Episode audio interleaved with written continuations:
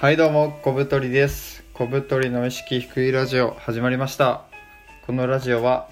頑張りたくない、動くとすぐ疲れるという小太りが、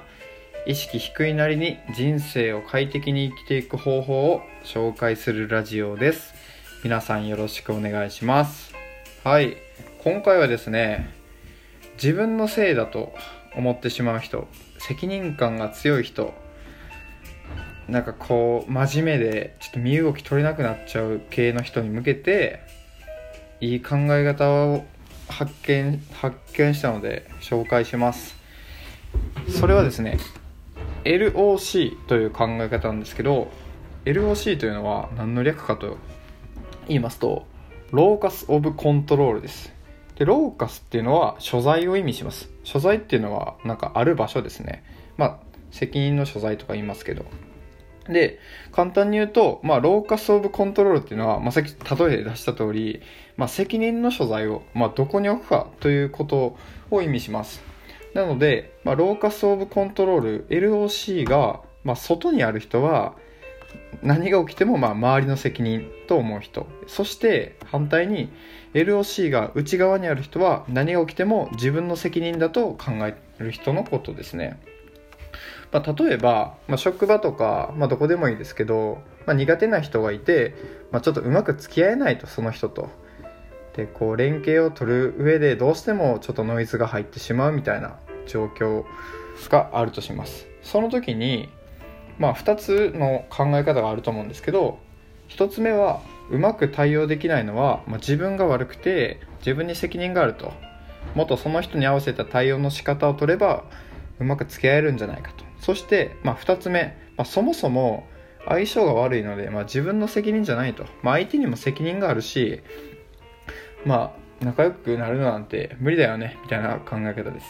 で最初が LOC を内側に置いてる人ですね、まあ、うまく対応できない自分が悪いので自分に責任がある、まあ、責任の所在が自分にあると思ってる人です。そして2つ目の人は LOC を外に置いてる人。まあ、そもそも相性が悪いので自分の責任じゃないと、まあ、相手にも責任があるしもうなんか責任とかいう問題じゃないよねという感じです、えー、僕はちなみに完全に LOC を外に置きます。まあこと人間関係に関してはもうそもそもなんかこうどっちが悪いいいとかなくてもうた本当に相性だと思ってるんでまあ、LOC を無理に自分の中に置いたとしてもあまりいい方向にはいかないのかなと思います。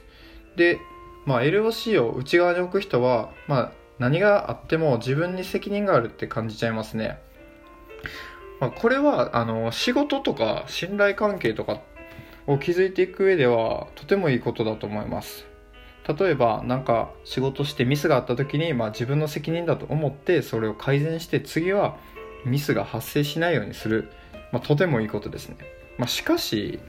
まあ、普通に生きてるとまあ、不測の事態っていうのはよくあるんですよ。例えば急に雨降ったりとか、まあ、最悪道歩いてて車が突っ込んでくることもあるわけですよ、まあ、一寸先は闇なんて言いますけど本当にその通りです。でそういうなんかこう予測不能な事態が起きる、まあ、アドベンチャーみたいな人生を生きてる中で LOC を内に置いて何でもかんでも自分のせいにすると、まあ、正直ちょっと生きづらいよなっていうのは僕感じています。まあ、例えばその車が突っ込んできた時に自分に責任がある。道を歩いてた自分が悪いとか車の気配に気づけなかった自分が悪いっていう人もいるかもしれないですけど、まあ、そもそも突っ込んできた車が悪いじゃないですか。で車の場合はこうやってみんな LOC を外に置けるんですけど